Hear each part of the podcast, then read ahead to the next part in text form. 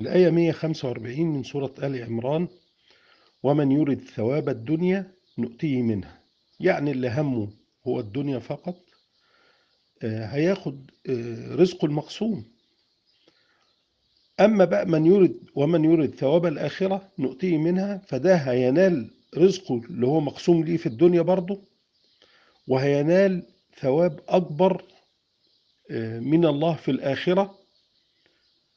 فيؤتيه جزاء وافر بالإضافة إلى ما له في الدنيا من رزق مقسوم.